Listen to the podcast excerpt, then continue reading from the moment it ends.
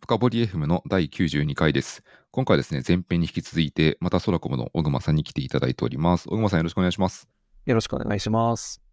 前編に続いて何を聞いていくかというとですね、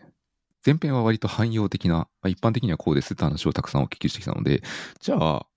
これを事業として自分たちで作るとしたら、どうやっていくの特にクラウド上でソラコムさんはやっていたので、どうやっていったのっていう生々しい話をできれば、できる限り教えていただけるとありがたいかなと思っていてですね、あの、そもそもの質問から言っていきたいと思うんですけど、そもそもあの前編で例えば MME とか HS とかいろいろなことまで言ったんですけど、ソラコム社ではな何を作ってるんですか？そうですね。まず、一番最初に作ったのは P ゲートウェイですね。ドコモさんの MVNO として最初始めましたので、で、フルじゃない方のライト MVNO と言われる方の MVNO だったので、まあ、P ゲートウェイだけ我々で用意して、で、ドコモさんの S ゲートウェイと我々の P ゲートウェイを接続して、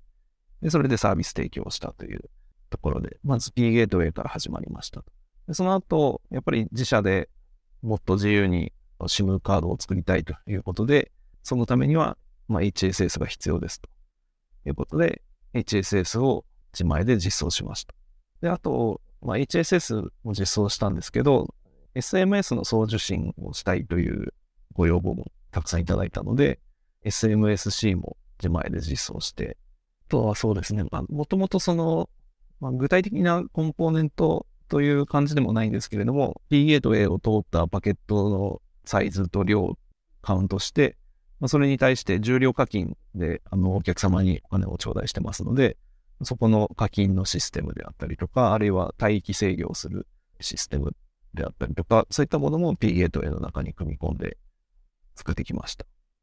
ありがとうございます。最初1個目は P ゲートウェイから始められたってことなんですけど、この P ゲートウェイって、まあ、改めて自分たちで作るときって求められる機能としてはどういうものを実装してあげればいいんですか？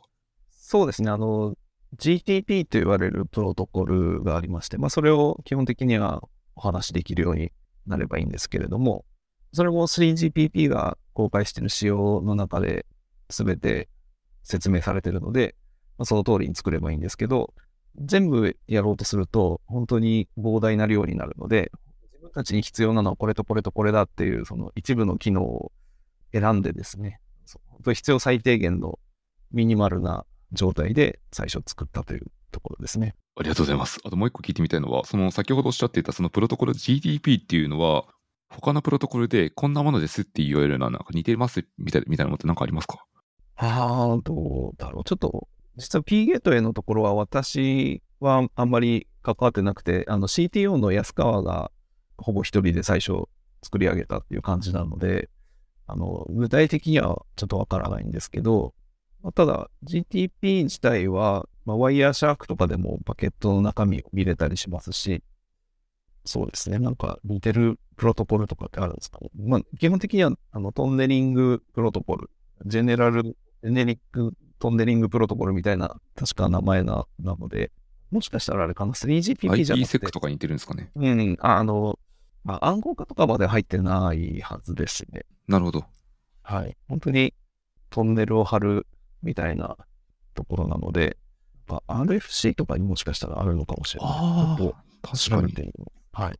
あ、やっぱり 3GPP のプロトコルですか？GPRS トンネリングプロトコルでした。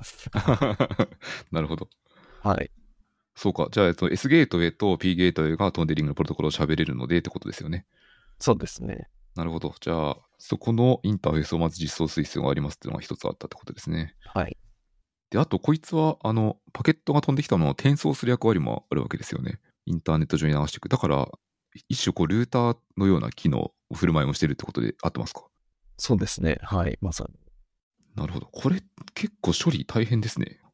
P ゲートウェイ君、その転送処理だけで、こう、例えば詰まってしまうと、本来のシグナリング部分、あ GTP としなかったらコントロールプレーン側の処理だと思うんですけど、これが遅れたとしても大変なことになるので、結構シビアな実装な印象がありますね。そうですね。なので、我々はそこの部分は C 言語で実装していて、まあ、ただ、それ以上のなんか最適化とかは、まではしてなくて、というのも前編でも申し上げましたけど、我々が扱ってるトラフィック量って実は、確かに、そうだった。すごく、はい、少ないので、ソフトウェア実装で DPDK でしたっけ？あの、そういったあります、あります。ニックの持ってるパワーをフル活用するみたいなところまで頑張らなくても、実は十分処理できるというですね。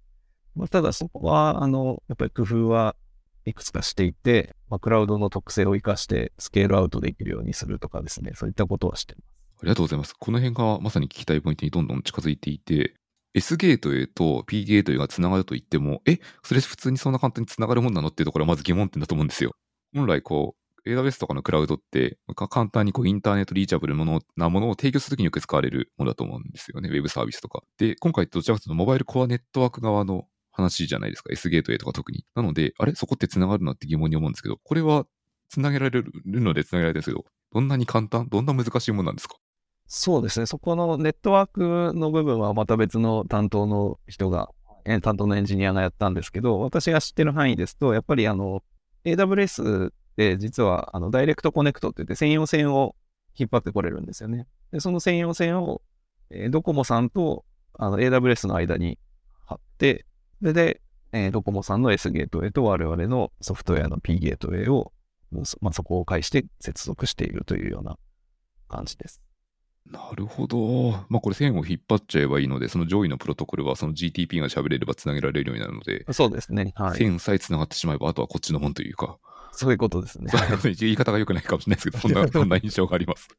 めちゃくちゃ面白いですね。で、そこから、えっ、ー、と、さっき言った通りで、論理的なトンネルを作ると、実際のその IoT デバイスとかのトラフィックが流れているので、それをインターネット側に出してあげるってことですよね。はい、そうです。じゃあこれ P ゲートウェイのところを実装していったっていうところで、あのもう一回ちゃんと整理すると、GTP で S ゲートウェイとつないで、インターネットに流すときは、最初はこう AWS のインターネットゲートを使って普通に流していったってことをやられていたので、だいぶここら辺で機能が一つ分かりました。で、次に作られたのが HSS を実装されたってことなんですよね。はい、そうです。ってことは、えっ、ー、と、さっきの処理で言うと、実際の携帯の IoT のデバイスから、MME は事業者ドコモとかが持ってるものを通して HSS に接続が来るっていうところで、この HSS はどういう役割、まあ、簡単に言うとこう加入したデータベースだと思うんですけど、ど、どんなふうに実装されるものなんですか？そうですね。私が、あの、実際に HSS の実装を担当したんですけど、まあ、あの、最初にやったのは実は 3G から始めたので、HLR から始めたんですけど、ただ、日本の MNO は、その MVNO に対して HLR と MME というか、3G の場合は HLR とつなぐのが VLR とかってまた別のコンポーネントの名前になるんですけど、その、そこの接続インターフェースを開放してくれてなかったんですね。開いてないんですね。はい。今は、あの、すごくお金を積むと開けてもらえる。なるほど。なるほど。あるらしいんですけれども、はい。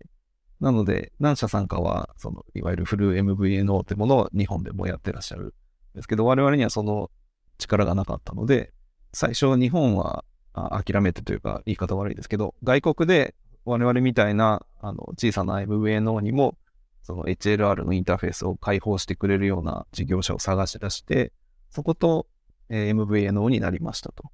で、海外の事業者とつながる P ゲートウェイも用意するんですけど、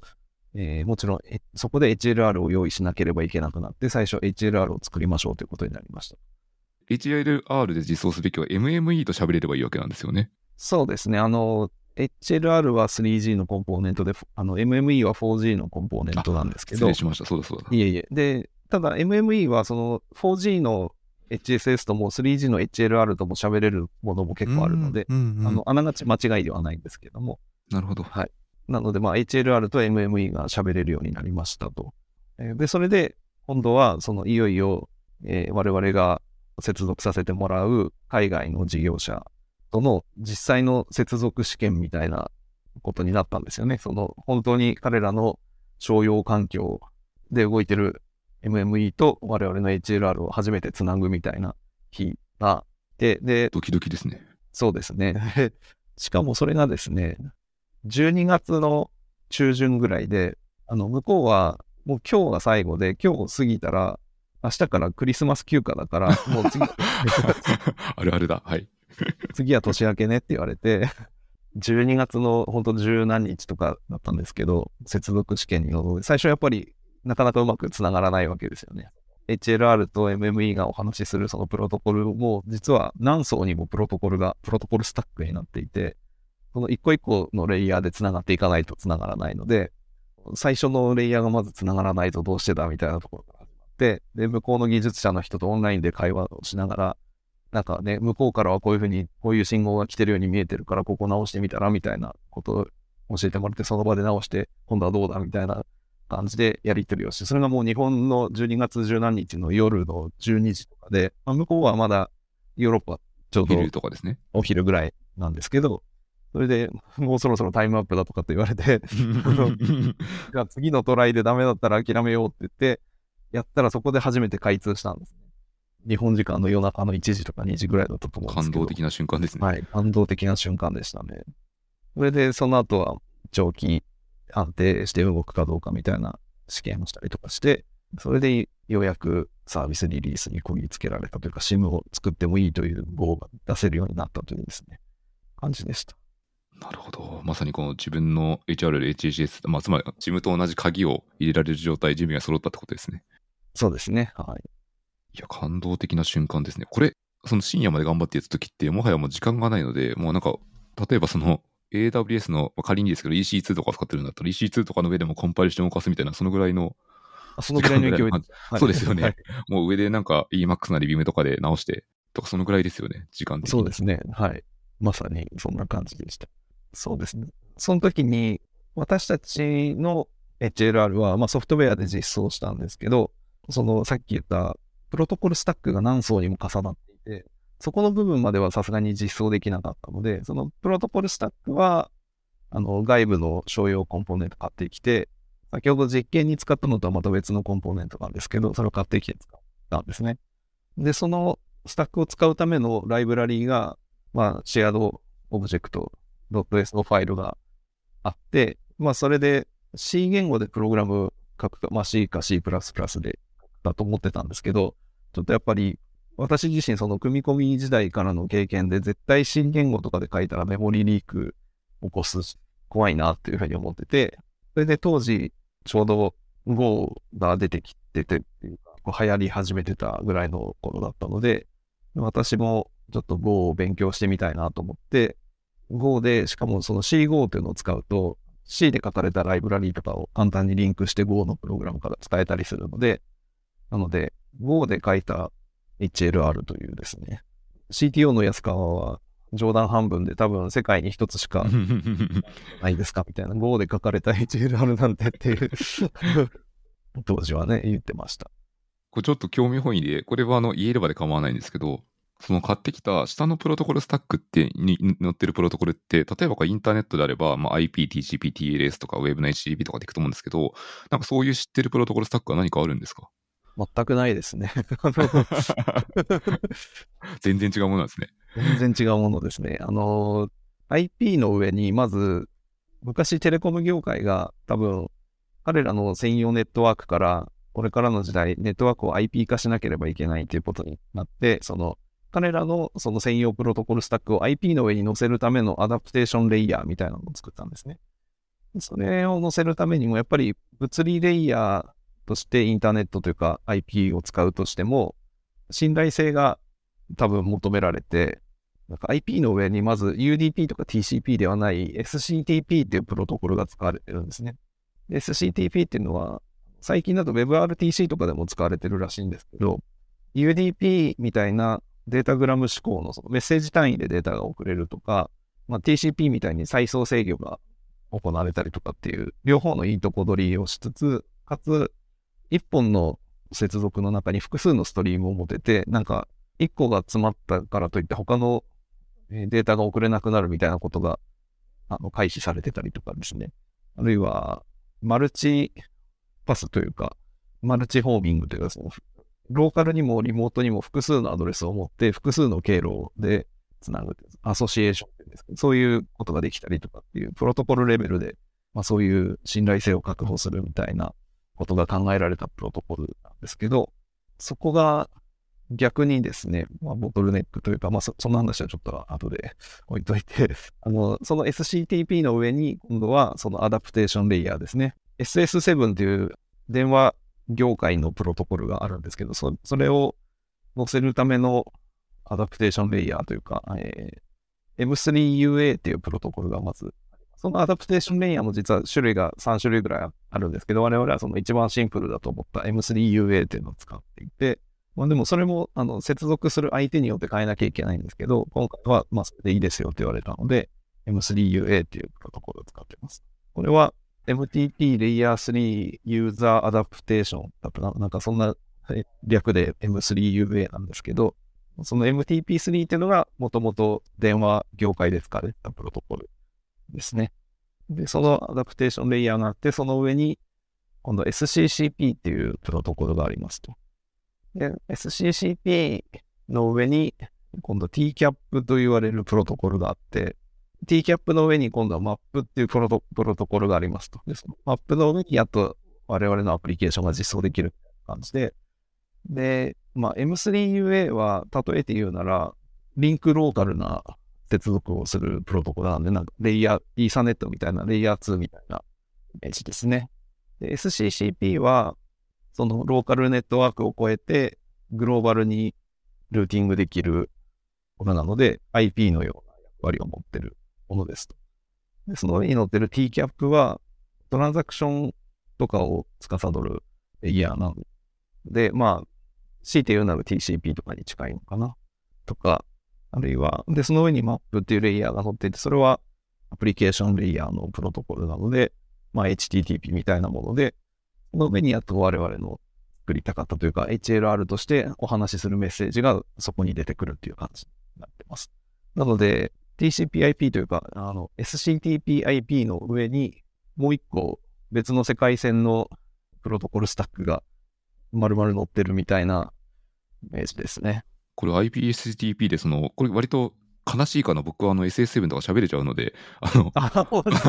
電話業界上がりなので喋れちゃうんですけど、なるほど。わかるです。多分これ、そうですね、ネットワークの IPSTP で別のネットワークの電話業界のプロトコルを丸々カプセリングしてる感じですね。そうですね、まさにそうです。いや、これ無理ですね。自分で実装するの無理だと思います。一人で。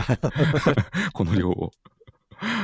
いやー、めちゃくちゃすごいな。はい。で、実はこの M3UA から上のプロトコルスタックも、後日我々自分自身で書き直してるんですよ。すご、すごいですね。というのも、まあ、接続する業者が、事業者が変わるごとに、シグトランっていうんですけど、そのプロトコルスタックを用意しなきゃいけなくて、その度ごとに商用コンポーネントの、まあ、フィーを払わないといけないというのと、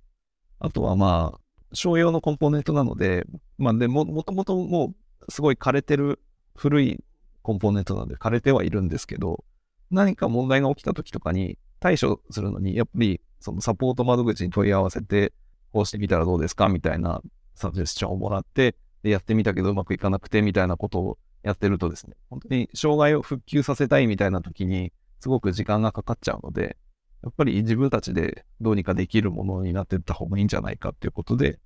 内製したという感じですね。なるほど。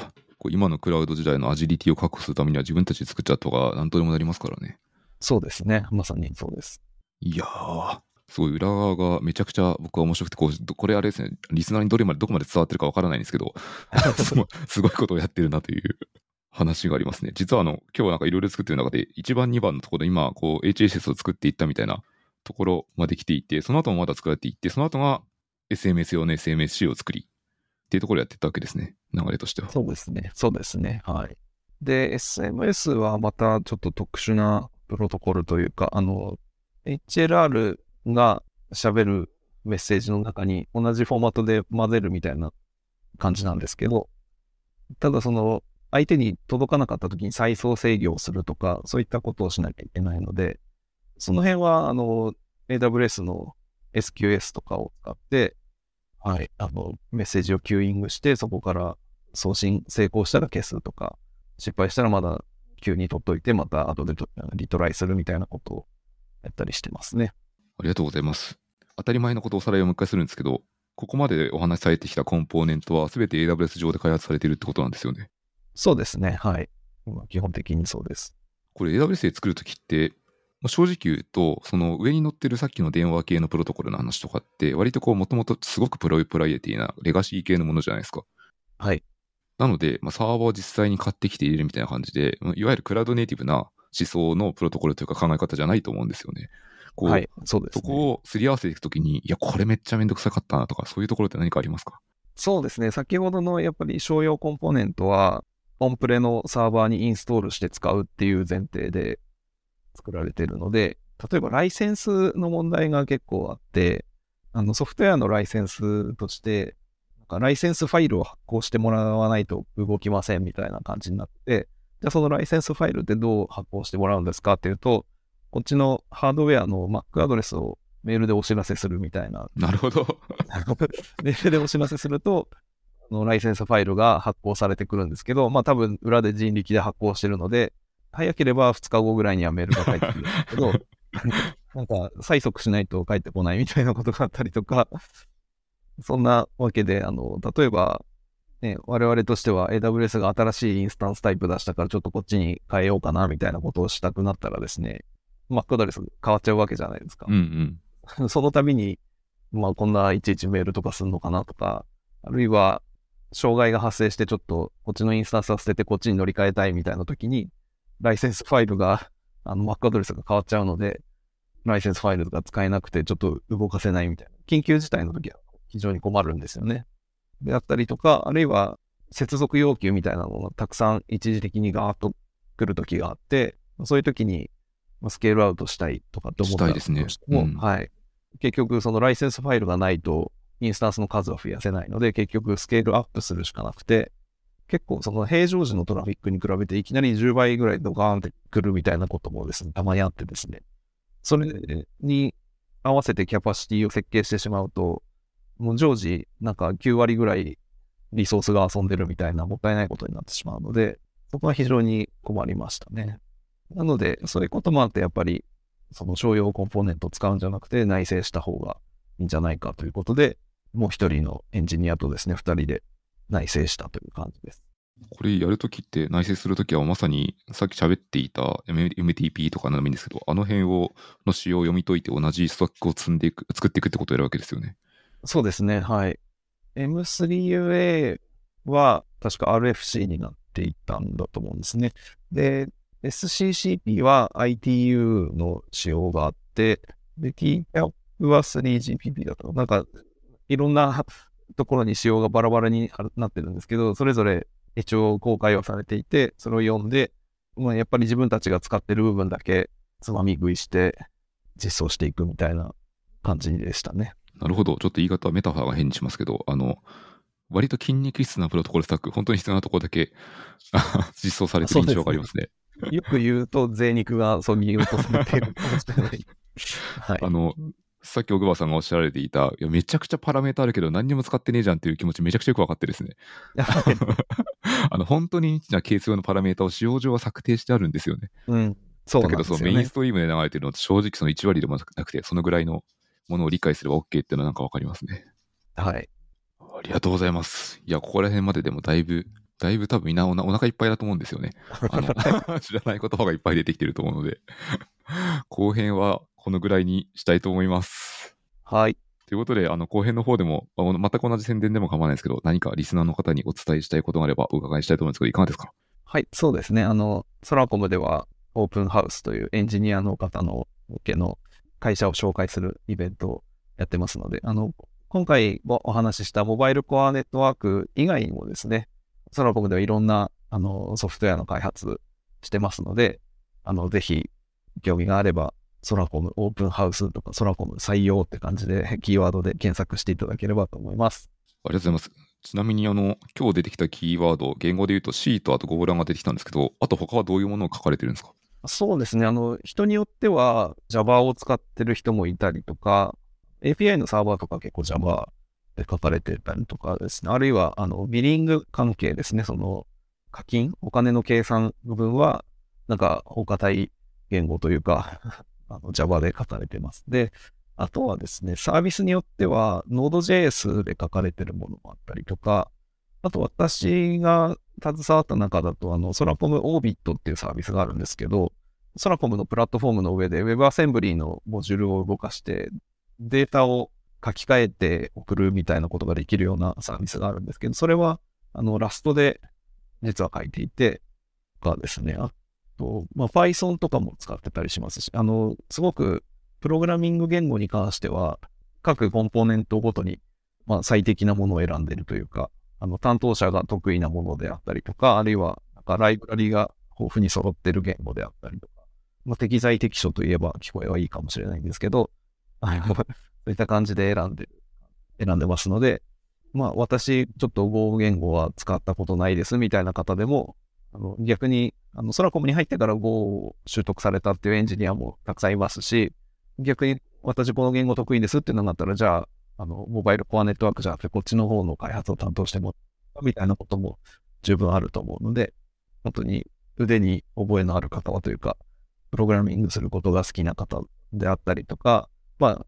こういったソラホムの事業内容に興味を持っていただけるような方はぜひご応募いただけたらなと思います。はい、ありがとうございます。じゃあ、はい、最後に私の方からも簡単に宣伝して終わりたいと思います。あの、後編では2点ほど宣伝したくて、1点目はいつもと同じで、このポッドキャストのハッシュの深掘りってものでフィードバック募集しておりますので、何かあればツイッターまで書いていただけるとありがたいです。で、もう1点は、このエピソード配信時点はきっと3月11日を過ぎているので、えっと、私が翻訳した書籍が3月11日に出版されています。で、エンジニアのためのドキュメントライティングという、エンジニアってドキュメント書くのって結構重要性や痛感しつつもなかなか難しいっていうのはみんなわかると思うんですけど、それをいかにうまく書くかっていうことを海外のこう一流のテクニカルライターの方が書いたものを翻訳してますので、あのご興味あればぜひ、まあ、立ち読みなりお手元に置いていただけると一番嬉しいかなと思います。はい。ということで、えっと、私の宣伝も終わりです。前編後編にわたって、小熊さん、いろいろ喋っていただき、本当にありがとうございました。ありがとうございました。こちらこそ。